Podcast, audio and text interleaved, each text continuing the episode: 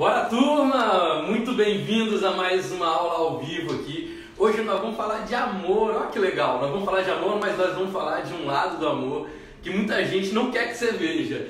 Né? Então nós vamos falar aqui, ó, já separei aqui para você três dicas, três questões que a gente vai falar sobre o amor aqui, onde que as pessoas, provavelmente, muita chance das pessoas terem te ensinado errado sobre o que você faz. E eu quero te falar isso para você exatamente poder colocar isso nos seus negócios, colocar isso para poder aumentar a sua performance. Tem tudo a ver, gente. O amor aqui tem tudo a ver. Olha o título da nossa aula de hoje, ó. Quando o amor pode derrubar seus resultados. Isso não quero te botar medo de amar, não, tá? Nem quero falar mal do amor. Quero só te dar um pouco mais de clareza. Por quê? Porque o amor ele é uma força tão grande na vida da gente, mas tão grande, que ela pode ajudar a gente a alavancar, a crescer muito. Mas também pode e por vezes, né, eu falo que o amor ele pode causar milagres ou desastres, tanto faz. Por quê? Porque é uma força muito grande, a gente tem uma crença, um conjunto de crenças muito bem estabelecido e consolidado. Mas olha, olha que começa o perigo, pensa comigo. O perigo começa porque se você perguntar o que é o amor, para cada pessoa que você perguntar o que, é, o que é o amor, ela vai te dar um conceito diferente, vai provavelmente colocar isso dentro das suas próprias experiências, das suas experiências pessoais, individuais pelo seu próprio filtro, pelo seu próprio sistema de crenças. Faz sentido para você? Então, como é que você vai ter tanta certeza de uma coisa que é tão confusa? E às vezes a gente vai absorvendo isso ao longo da vida e as pessoas vão dizendo pra gente o que é amar, o que é amor, e a gente vai sustentando essas camadas e não percebe que a gente está indo num piloto automático para o lugar errado, está indo para fora da rota do nosso crescimento, do nosso desenvolvimento. É sobre isso que eu quero te falar hoje. Nós vamos anotar algumas coisas aqui, vai ser uma aula bem legal. Vocês estão vendo que a gente está mudando de formato, experimentando fazer de um jeito diferente. Isso também tem tudo a ver com a live de hoje, com essa nossa aula. Fala exatamente sobre isso. E eu quero também te convidar, porque esse material, esse conteúdo, eu vou botar um conteúdo avançado, um PDF avançado lá na comunidade, depois da nossa aula, para quem quer aprofundar mais, para quem quer realmente mudar seus resultados, para quem realmente está comprometido. Eu vou fazer a explanação hoje para vocês, vou conduzir aqui junto com vocês, mas eu vou botar um PDF avançado lá na comunidade. A gente vai mandar por e-mail e para a turma que está lá no Telegram pode entrar lá para poder acessar. Eu vou deixar hoje esse documento lá para poder vocês acessarem e verem um modo avançado, mais profundo. Como é que a gente pode ir além nesse nosso assunto de hoje, que é tão legal, né? Falar de amor. Eu lembro sempre tinha um personagemzinho de tirinha, né? Que na minha infância. E é legal porque eu vou falando essas coisas aqui na comunidade, vou revelando minha idade, vocês vão ver que é direto do fundo do, do túnel do tempo, né? Lembra daquela frasinha do amar é, amar é. E aí a gente tinha que completar? Hoje nós vamos fazer uma brincadeira bem parecida aqui, nós vamos falar sobre o amor. Amor é, amor é, amor é. Eu vou te ajudar a mudar seus resultados a partir daí. Lembra sempre de poder se inscrever lá na comunidade, coloca seu e-mail, clica, o link está aqui na bio, gente. É só chegar lá na bio, tem aqui no Linktree, clica lá, se cadastra na nossa comunidade, vamos em frente, vai ser um prazer receber sua presença lá, poder te mandar os materiais exclusivos. Cada vez a gente está conseguindo fazer movimentos mais e mais intensos lá com a comunidade para realmente ajudar você a transformar o seu talento em lucro, ajudar você a poder atrair clientes que pagam até três vezes mais por aquilo que você faz, não bater tanta cabeça, não ter tanto esforço. Gente, assim, chega a ser desesperador. Eu vejo tanto, tanta gente fazendo um movimento, um extremo esforço, a quantidade, o volume de informação que está sendo hoje despejado nas redes sociais é tão grande, a gente vê que isso traz sofrimento para as pessoas. Você pode fazer algo que você gosta, se você está curtindo, está tudo bem. Mas se você está fazendo isso intensamente, com muito esforço, está sacrificando coisas que são de valor da sua vida, vê se faz sentido para você. Se alguma coisa aí na sua intuição não bate, dizendo assim, cara, tem alguma coisa errada e tem alguma coisa fora do lugar. Porque eu trabalho, trabalho, trabalho e o resultado não está vindo proporcional a esse trabalho eu estou me dedicando e a empresa onde eu trabalho não está me reconhecendo, ou eu estou me dedicando e o mercado onde eu estou não está me reconhecendo. Às vezes você está fazendo uma coisa que você acredita que você ama, mas aquilo não está te trazendo resultado. Eu estou aqui para poder te falar um pouco sobre isso. Hoje eu vou começar falando aqui na nossa live sobre a minha própria história. Eu acho que mais fácil para a gente poder começar a falar sobre isso é falar um pouquinho de como é que foi a minha jornada e de que onde que eu também lá no início estava me deixando enganar por isso. Quando a gente começa, é interessante, né? quando a gente começa na vida, eu fui uma, uma pessoa, tenho que dizer, privilegiada, porque logo de início os meus pais sempre buscaram me dar muita oportunidade, então logo na, na minha infância eu tive a oportunidade de estudar inglês, de estudar um instrumento musical, fiz aula de violão, fiz teclado por muitos anos, cheguei a ser músico profissional, carteirinha da Ordem dos Músicos. Então eles sempre me deram oportunidades para buscar ali de que forma que eu poderia me encontrar. Em cada oportunidade dessa que vinha, eu achava que eu ia viver daquilo ali. Era engraçado, né? Porque eu começava a fazer alguma atividade na minha vida e eu começava a projetar como é que seria o resto da minha vida fazendo aquilo. Por quê? Porque lá, desde a nossa infância, desde a escola, o jardim de infância, a gente pensa se não é assim. Você começa lá criancinha, na primeira infância, ali até os seus 5 anos de idade, e tá todo mundo querendo achar, enfiando etiqueta em você. Tá todo mundo enfiando etiqueta em você que significa colocar etiqueta em você dizer assim: olha, acho que esse aqui vai ser médico, olha, acho que esse aqui leva jeito para poder ser bombeiro, esse aqui leva jeito para ser engenheiro. E já começa a impor que você tem que ser alguma coisa na sua vida, que as pessoas têm como prever o que, que você vai fazer pelo resto da sua vida. E aí quando a gente vai crescendo um pouco mais, coloca um brinquedo, né? Bota lá no seu quarto para brincar, enfia brinquedo no seu quarto, te dá tamborzinho, te dá Lego para montar, te dá autorama, ferrorama, que eram os brinquedos da minha época. Hoje em dia dá game, coloca. Tenta sempre, eu entendo que a intenção dos pais e dos professores é a melhor possível, eu entendo isso. Mas a, a criança que está recebendo essas informações, ela está o tempo todo vendo o mundo dizer para ela, cara, você tem que definir para onde é que você vai. Para onde é que você vai? Você vai ser médico, você vai ser policial, você vai ser engenheiro? Comigo não foi diferente, né? Então os meus pais e o ambiente onde eu estava ali, estava sempre me trazendo essas oportunidades e sempre me convidando, olha, se você despertar um talento nisso, pode ser que você seja um grande músico, pode ser que você consiga viver disso. E assim foi a minha, a minha juventude, a minha infância, a minha juventude.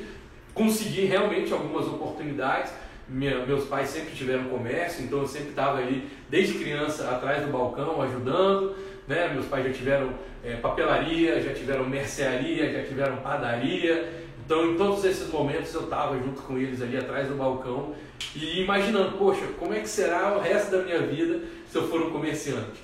Depois, por uma questão de educação, eu comecei a treinar um pouco do caminho da música, comecei a projetar como é que vai ser na minha vida, que vida maravilhosa é essa que eu vou levar sendo um excelente músico.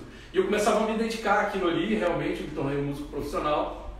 Depois veio a ilustração, né? Quando eu já estava ali me preparando para a faculdade, até coloquei esses dias aqui no, no Instagram uma imagem de 20 e tantos anos atrás, 22, 23 anos atrás, um dos meus primeiros trabalhos, onde eu rentabilizei, onde eu consegui, inclusive consegui um lucro bem legal, que foi uma loja de games, e eu pintei as paredes dessa loja fazendo ambientação com aerógrafo, então eu tinha que reproduzir as capas dos, dos games nas paredes dessa, dessa loja, dessa, dessa loja de games.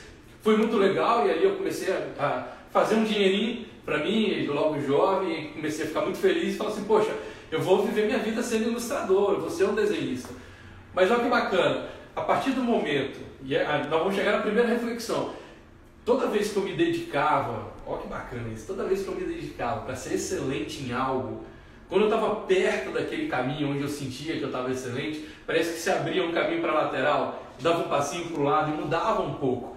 Então foi o fato de eu, de eu é, estar o tempo todo com os meus pais, no comércio, etc., que me levaram a ter a percepção de que eu poderia fazer meu próprio dinheiro, de que eu poderia levar a minha vida e custear a minha vida, que eu poderia ter uma certa independência. Né? Então essa experiência do comércio me ajudou muito nisso, mas eu acabei não sendo comerciante. Por mais que naquele momento ali, talvez aos olhos dos meus pais, seria maravilhoso eu poder dar sequência nas empresas deles, certo? Mas eu não segui esse caminho. Mas eu fui começar a entender que aquilo que eu produzia poderia gerar uma receita para mim.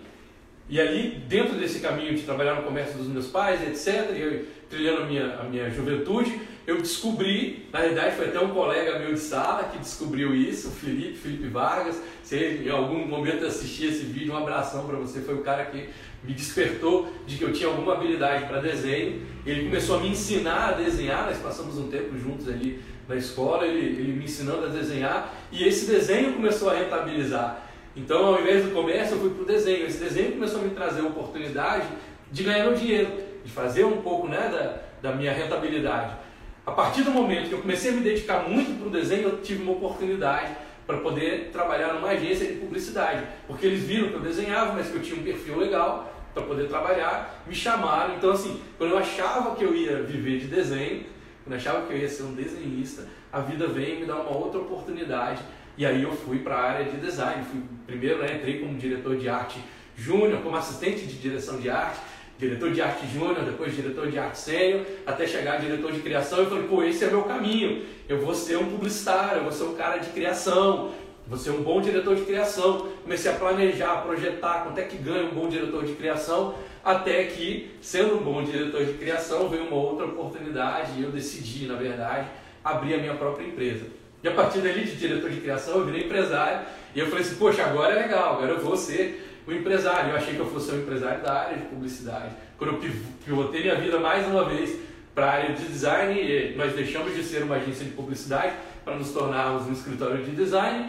E depois disso, ainda mais, focando cada vez mais na minha excelência de vendas, eu acabei me tornando um mentor empresarial na área do marketing de percepção. Olha que legal, uma criança que começou lá atrás com a possibilidade de viver no comércio, vira ilustrador, entra no mercado de comunicação, vira diretor de arte, vira empresário, vira mentor empresarial e desenvolve um sistema de marketing diferente.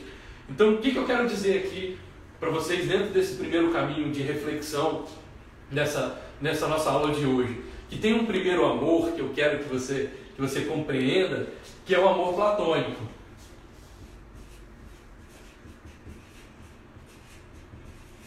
O que é o amor platônico? É aquele amor do inatingível, do inalcançável, é aquele amor do, da perfeição. Na verdade, o amor platônico nem veio muito desse, né, dessa essência do Platão. Platão, na verdade, tinha uma, uma, uma pegada um pouco diferente, mas teve um autor inglês que acabou fazendo um conto ficou muito famoso que ele trouxe essa versão né, do amor platônico como sendo aquele amor quase inalcançável, aquele amor eterno, aquele amor que é o ideal, que você vai encontrar o amor da sua vida, você vai ficar o resto da vida fazendo aquilo ali. Então esse é o primeiro erro dos empresários na hora de estabelecer o seu posicionamento de mercado, na hora de estabelecer as suas metas, seus objetivos. Eu digo que uma das maiores ilusões que o empresário pode ter é criar um negócio que não vai precisar mudar nunca. Né? E assim, eu vejo o sofrimento das pessoas de tentar manter um modelo de negócio que já não funciona mais. Mas na cabeça delas, esse amor é platônico. Esse amor é um amor que tem que durar para sempre, ele é um amor ideal. Então ele não está livre para poder amar, ele está preso nesse amor. E quando você está preso já não é mais amor, porque tem apego, ele faz sentido para você? Eu quero te falar sobre isso, sobre esse amor platônico. Imagina, uma vez eu assisti um, um, um programa do, do Jô Soares, eu não vou lembrar exatamente as palavras, nunca lembro, mas eu vou botar mais ou menos o contexto do que aconteceu para você poder entender um pouco mais dessa história. Era alguém que estava ali no programa, provavelmente falando alguma coisa sobre uma dieta vegetariana e tal, e falando né, do, do sofrimento dos animais e como era ruim comer, por exemplo, carne de boi. E o Jô Soares, fazendo uma piada, claro, mas ele refutou, ele, ele revidou essa afirmação e disse: Olha, eu não acho. Eu acho que covardia mesmo é comer alface. Por que, que covardia mesmo? Faz sentido para você? O João Salles falou: ó, covardia mesmo é comer alface. Por quê? Porque o boi pode correr, ele tem alguma chance na vida, ele ainda tem uma chance de fugir. Se ele for um boi determinado, ele foge do pasto, do, do, né, da área onde ele fica. Mas o alface não, ele está ali pregado na, no chão. Então, a partir do momento que você vai lá e pega o alface, só que a gente, como tem uma função, né, uma, uma tendência a personificar as coisas, a gente sente, né, a tal da empatia que a gente falou numa das aulas, a gente sente como se o outro estivesse sentindo. Mas não é o que ele está sentindo, mas a gente sente como a gente projeta que o outro estaria sentindo. Então, no olhar, no ponto de vista lá do, do vegetariano, comer carne de boi era um absurdo, porque o animal sofre e tal. Eu não estou aqui para fazer juízo de valor, não, tá? É só porque realmente o Jô Soares pegou esse gancho aí da, da história e falou sobre o alface. E eu quero te falar exatamente sobre o alface. Bora falar um pouco aqui, quase de filosofia, sobre o alface, para você poder integrar esse ensinamento sobre o amor. Você não é um pé de alface. O alface nasce alface, ele cresce alface, ele cumpre sua função de alface, ele não questiona se ele vai deixar de ser alface ou se ele pode deixar de ser alface. Ele é um pé de alface. Ele está ali, está ali. Ele simplesmente existe. Faz sentido para você? Eu comparo também muito, né? Assim, só para pegar um objeto mais animado, que a gente falou aqui do alface, vou pegar, imagina uma capivara. A capivara, ela nasce capivara, ela cresce capivara, ela vive capivara. Ela não para um dia na vida e reflete, nossa, será que é o correto mesmo eu ser capivara? Será que o melhor para mim é ser capivara? Será que teria alguma coisa? Quem sabe um dia eu não consigo ser promovida a leão, rei da floresta? Ela não pensa nisso, ela não está questionando sua própria existência. E aí eu vou puxar mais uma vez a frase né, do Jean-Paul Sartre, que ele fala que primeiro eu existo, depois eu me defino.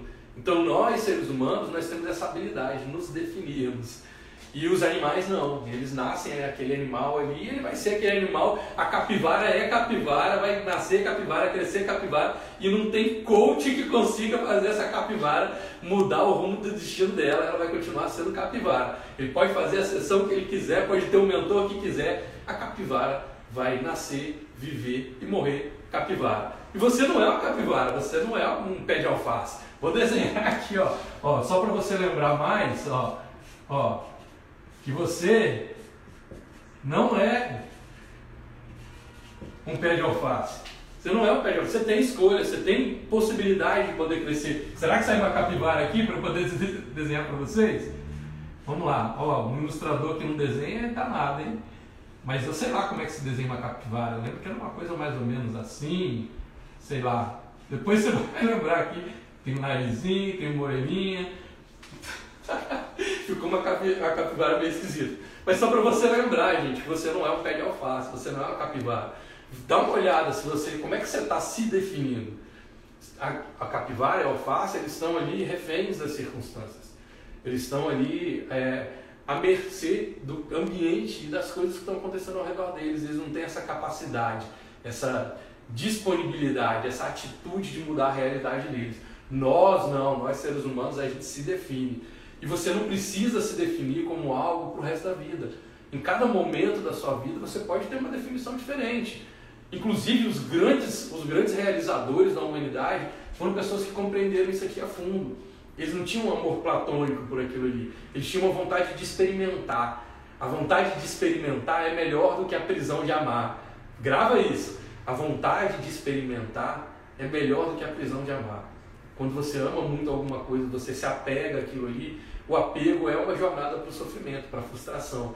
Então, mas quando você experiencia, se você olhar os grandes líderes, desde Steve Jobs, né, que é quase um clichê já citar, mas Martin Luther King Jr., se você pegar Muhammad Ali, se você pegar todas essas pessoas que realizaram coisas incríveis, é, presidentes, grandes líderes, eles experimentaram algo, criaram algo fantástico. Leonardo da Vinci como é que você define Leonardo da Vinci? Quantas ciências ele, o próprio Platão, né? O próprio Platão, Aristóteles, Aristóteles é o cara que criou boa parte, né? O criador da botânica, ele criou várias das ciências que a gente estuda hoje.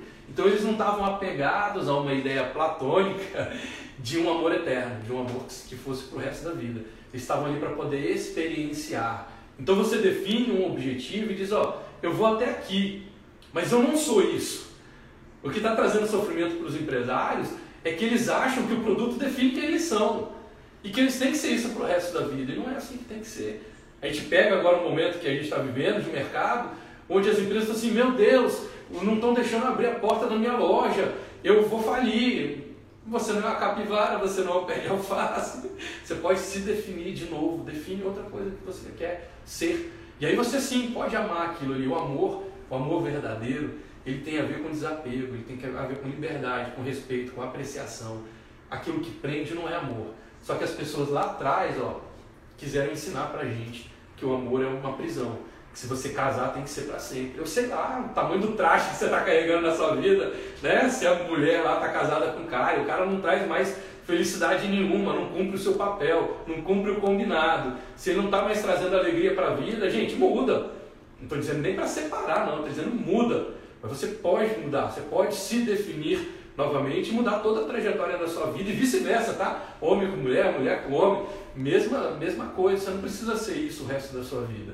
A não ser que você defina o que você quer. Se for deliberado, está tudo bem, a gente respeita. Faz sentido para você?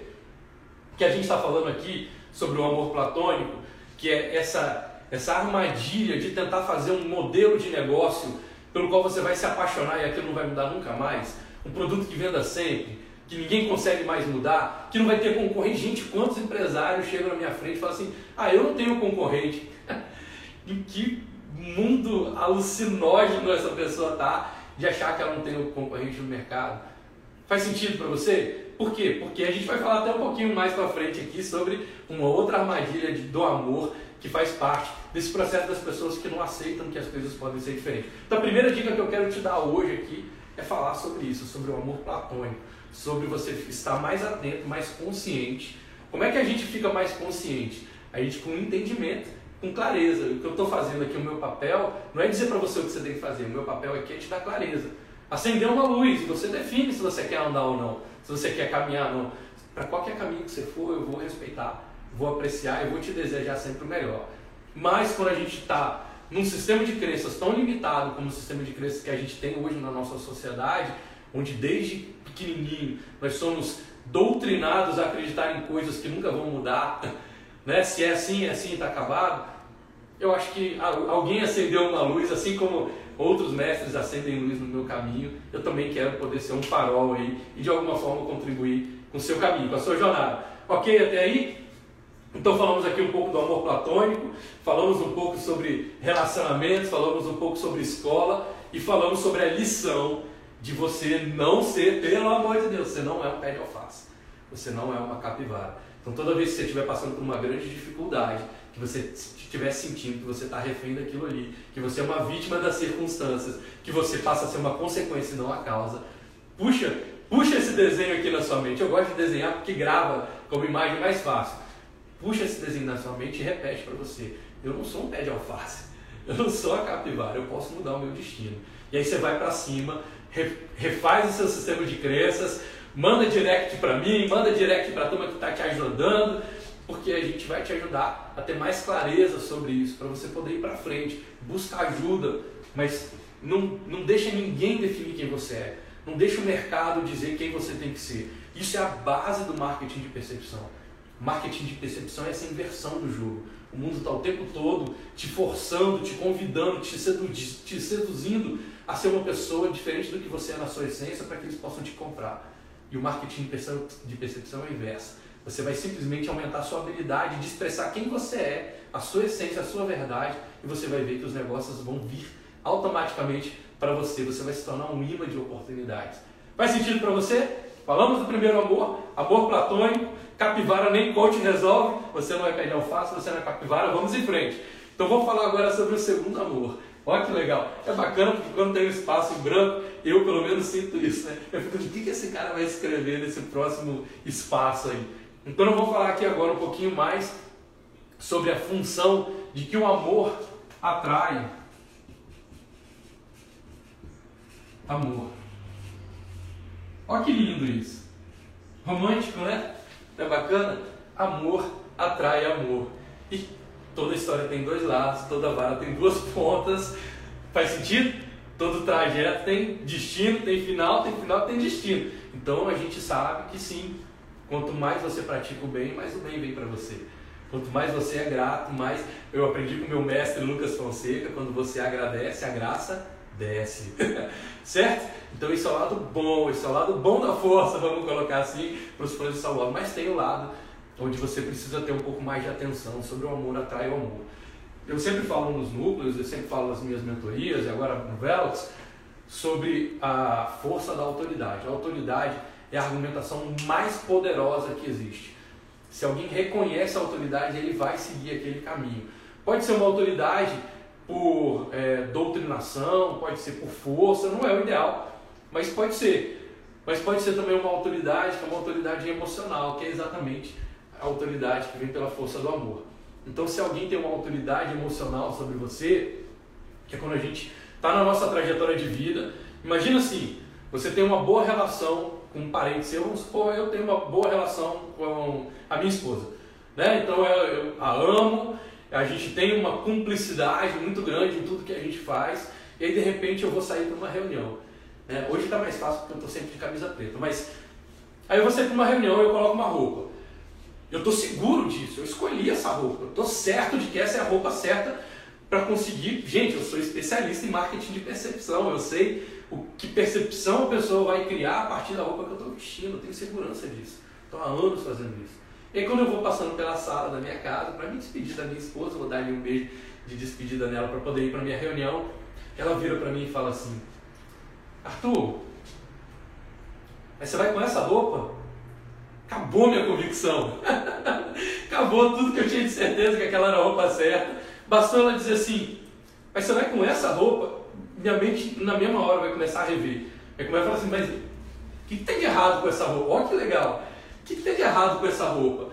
Ah, não sei, acho que essa roupa aí não é adequada não, para as pessoas que você vai encontrar lá, eu conheço fulano, conheço ciclano. Olha, aí ela vai lá no closet, pega uma outra roupa e fala, se eu fosse você eu vestiria essa. Eu vou mudar, eu vou mudar. Como dizem, um a cada mil homens são líderes, os outros 999 obedecem suas mulheres. Então eu estou ali nessa, nessa galera. Olha que bacana assim. Eu posso até ter autoridade técnica sobre aquilo que eu faço, eu posso ter experiência sobre o que eu faço, eu posso ter vivência sobre o que eu faço. Mas se uma pessoa que eu amo e ela tem e eu reconheço uma autoridade emocional dela sobre mim, a partir do momento que ela questiona as minhas convicções, vai tudo por, por, por água abaixo, vai tudo para o buraco, a vaca vai para o brejo. Faz sentido para você? Isso acontece muito nos negócios. Onde é que está a grande armadilha? Quando você tem uma grande ideia, aí você fala assim, agora eu vou abrir meu negócio, agora eu vou arrebentar. Gente, ó, tô adorando, a galera tá rindo ali. Ó, é o caminho, gente, é isso, a gente tem que aprender e tem que ser divertido. Vamos embora. Ó, você está ali com uma grande ideia de negócio, você fala, esse é um negócio da minha vida, vai virar uma startup. Eu vou entrar para aquela galera lá dos unicórnios. E aí o que, que acontece de erro? As pessoas começam a pedir opinião para outras pessoas que não estão no mesmo caminho, que não estão no mesmo caminho. Gente, eu estou trazendo Confúcio para vocês, olha que legal. Começa a pedir opinião para pessoas que estão em outro caminho, mas que têm autoridade emocional sobre elas. Qual é o grande desafio disso? Ele vai pedir opinião para o melhor amigo dele, o melhor amigo dele vai dizer assim: Cara, você tem certeza? Pô, cara, você está com uma vida tão. Pô, pensa na sua família, cara. Você vai arriscar sua família abrindo um negócio desse, tá tudo estável, você está conseguindo ganhar uma grana legal. Você precisa mesmo fazer isso? Toma cuidado. Aí você fala, caramba, eu conversei com meu amigo, meu amigo falou que é para eu tomar cuidado. Aí você conversa com um parente, com uma figura inclusive de experiência, autoridade, geralmente um pai. Aí você vai falar com seu pai, e seu pai fala assim, olha filho, por mim, não faz isso agora não. Espera passar a pandemia, espera passar essa crise. Depois você pensa nisso, não faz isso agora não. Aí você fala, caramba, cara, talvez eu realmente deva. Isso é autoridade emocional. Essas pessoas Gente, isso aqui é muito importante.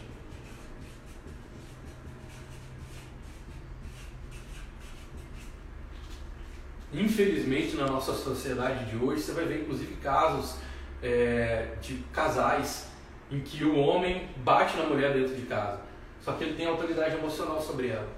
E ela não consegue nem ir na polícia e poder denunciar esse cara. Olha a força que é da autoridade emocional. Você não precisa ser um perito, não precisa ser. Está o um mundo inteiro dizendo: olha, denuncia, denuncia, tem canal, você pode fazer isso de forma anônima. Mas a autoridade emocional não deixa, não deixa essa pessoa agir. Então, na melhor das nossas intenções, a gente vai perguntar, às vezes, para as pessoas que estão próximas a gente, a gente vai contar sobre os nossos planos. Mas essas pessoas, elas não têm critério para poder dar uma direção para a gente. Faz sentido? Por isso que é tão importante o trabalho que a gente faz na mentoria. Por quê? Porque as pessoas, quando chegam aqui, eles vão ver alguém que tem vivência. Você nunca vai ouvir de um bom mentor dizer para você, ah, coitadinho de você, agora não é a hora. Ou vai dizer, você não consegue. O mentor é um cara de encorajar, de te botar para frente, de experimentar. Porque não tem essa coisa de falhar, de fracassar. Tem experiência. Você está aprendendo. Faz sentido para você? Então, a autoridade emocional é algo que você tem que estar muito atento no seu grupo de, de relacionamento para saber se você não está pedindo opinião para a pessoa errada.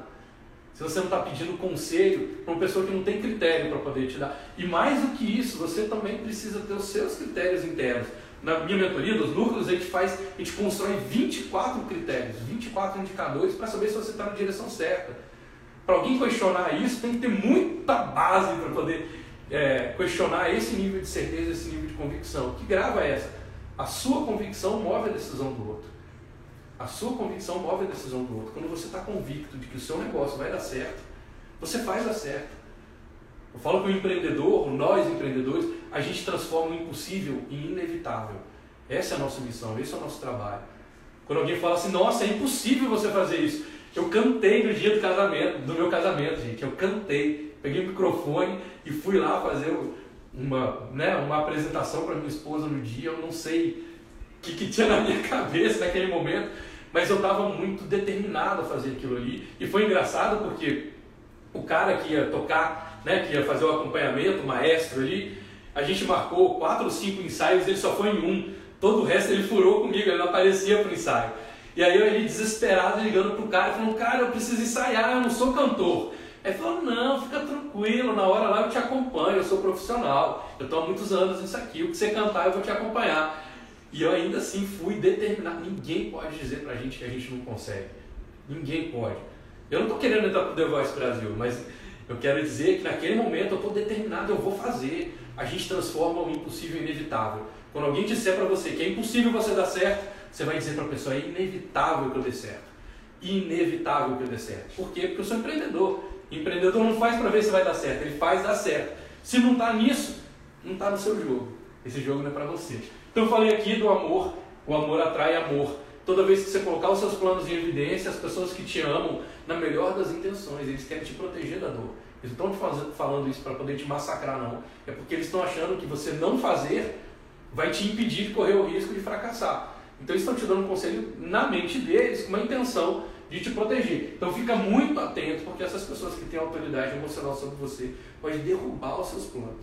Você pode ganhar 10 milhões ou perder 10 milhões porque você ouviu um conselho de uma pessoa que não é, não tem indicadores, critérios para te dar esse aconselhamento e tem autoridade emocional sobre você, ok? E por último aí, nós vamos seguir agora com o terceiro. Espero que você esteja conseguindo anotar tudo aí, porque isso é super importante. Lembrando que eu vou mandar lá na comunidade, tanto pelo Telegram quanto pelo e-mail, um PDF dessa aula. É um PDF avançado, esmiuçado, para você realmente poder colocar isso no papel e colocar isso em prática na sua vida. Tem orientação, eu vou dizendo onde é que tem dica para você poder fazer e modelar a sua vida, para não deixar esses três tipos de amor, amor entre aspas, né?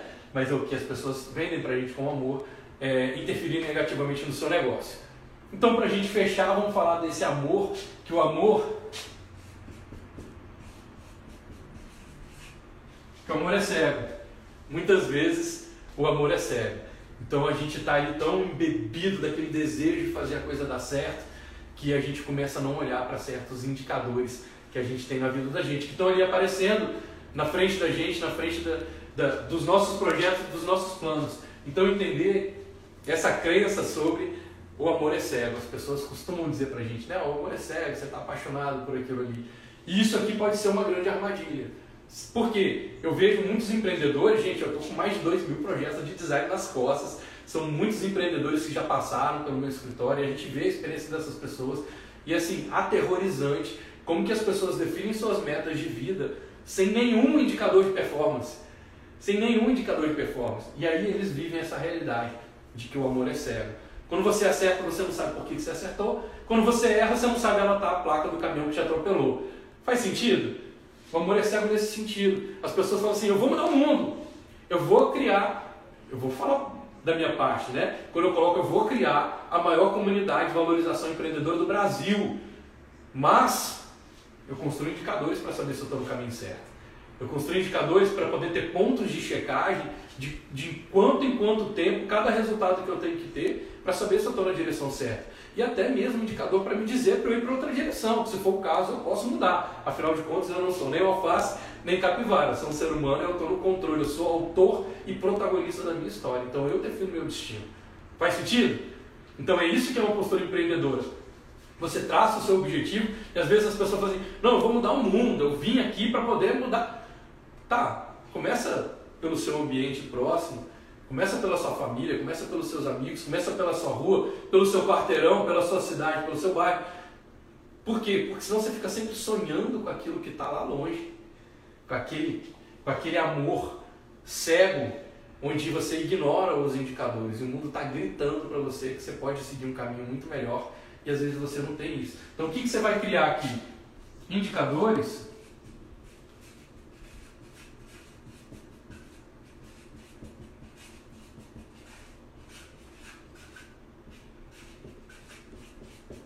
Indicadores de performance.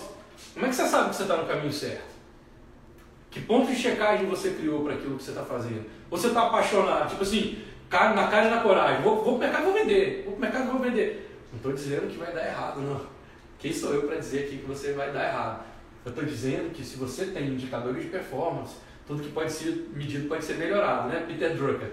Então, se você tem indicadores de performance, você cria clareza no seu caminho. Você cria estratégia no seu caminho, você cria planejamento no seu caminho, você cria organização, tudo fica mais fácil, você sabe que parceiro que você tem que atrair, que ferramenta que você tem que adquirir. Não adianta só paixão. Então o amor muitas vezes ele é cego. E esse amor cego cria buracos, armadilhas que nos impedem de criar a realidade que a gente gostaria. Faz sentido para vocês? Dentro desses três tipos de amor aqui, onde é que vocês têm que ter mais atenção na hora de performar a empresa de vocês? No primeiro, que é o amor platônico, é entender que você se define e muda quando quiser. Ah, mas eu queria fazer aquele treinamento e eu não tenho dinheiro. Muda. Ah, eu queria ir para aquela viagem. Muda. Você muda o teu ponto de vista, muda a definição que você tem sobre si mesmo. Ah, eu queria ter um relacionamento. Ah, eu queria ter mais equipe. Muda. O primeiro ponto é você não é um pé de alface. Você não é uma capivara decide a mudança. Decide a mudança, estabelece quem são as pessoas que vão estar ao seu lado para poder te ajudar nessa jornada, pessoas que tenham critérios para poder te ajudar, pessoas que não tenham autoridade emocional que vão desviar você do seu caminho e crie na sua jornada indicadores de performance para poder medir se você está indo na direção certa, se você está fazendo realmente o que deveria ser feito. Mais uma das grandes frases de pensadores, né? Fala assim: de nada adianta ser excelente em algo que não deveria estar sendo feito. De nada adianta ser excelente em algo que não deveria estar sendo feito. Ok? Eu sempre comparo né, ao Karate Kid, que as pessoas querem lutar Karatê e o mestre Miyagi estava ali dizendo, olha, lixa o assoalho, pinta a cerca e insera o carro. A minha função é estar aqui para você, para te dar princípios, agir de acordo com as leis que vão resultar lá no, na tua melhor performance. Então, é sim, parece uma história meio filosófica, mas faz todo sentido para você poder, a partir de hoje, colocar hoje na realidade da sua empresa a atitude de se definir. Como é que você se define? Você se define até onde você vai chegar, de que forma, que tipo de empreendedor é você para poder alcançar os resultados que você quer. Quem está te acompanhando nessa jornada? Quem está te aconselhando? E quais são os seus indicadores de performance? Olha que bacana, psicologia, filosofia, antropologia, sociologia, tudo isso para te dar três caminhos para fortalecer ainda mais a sua jornada empreendedora. Gente, obrigado demais. Eu vou depois rever todos os, os comentários. Olha, muita gente bacana, Josânia, Antônio, ó, a galera, ó, Anderson Chaves está aí com a gente. Anderson, muito bom, muito bom. Ó, Óticas Alternativas, Rafaela, ó.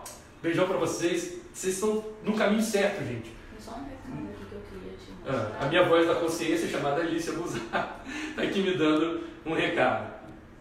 Amigo, já faturei esse mês o que eu nunca havia faturado. Legal, Carlos, que bacana! Parabéns! E é isso, não, não faz todo sentido? Não foi exatamente isso que você viveu na mentoria com a gente? Eu comecei te ajudando a se definir, te ajudando, você que se define. Depois eu vim para te aconselhar a partir de critérios e a gente criou indicadores de performance para o seu crescimento. Gente, isso é maravilhoso demais.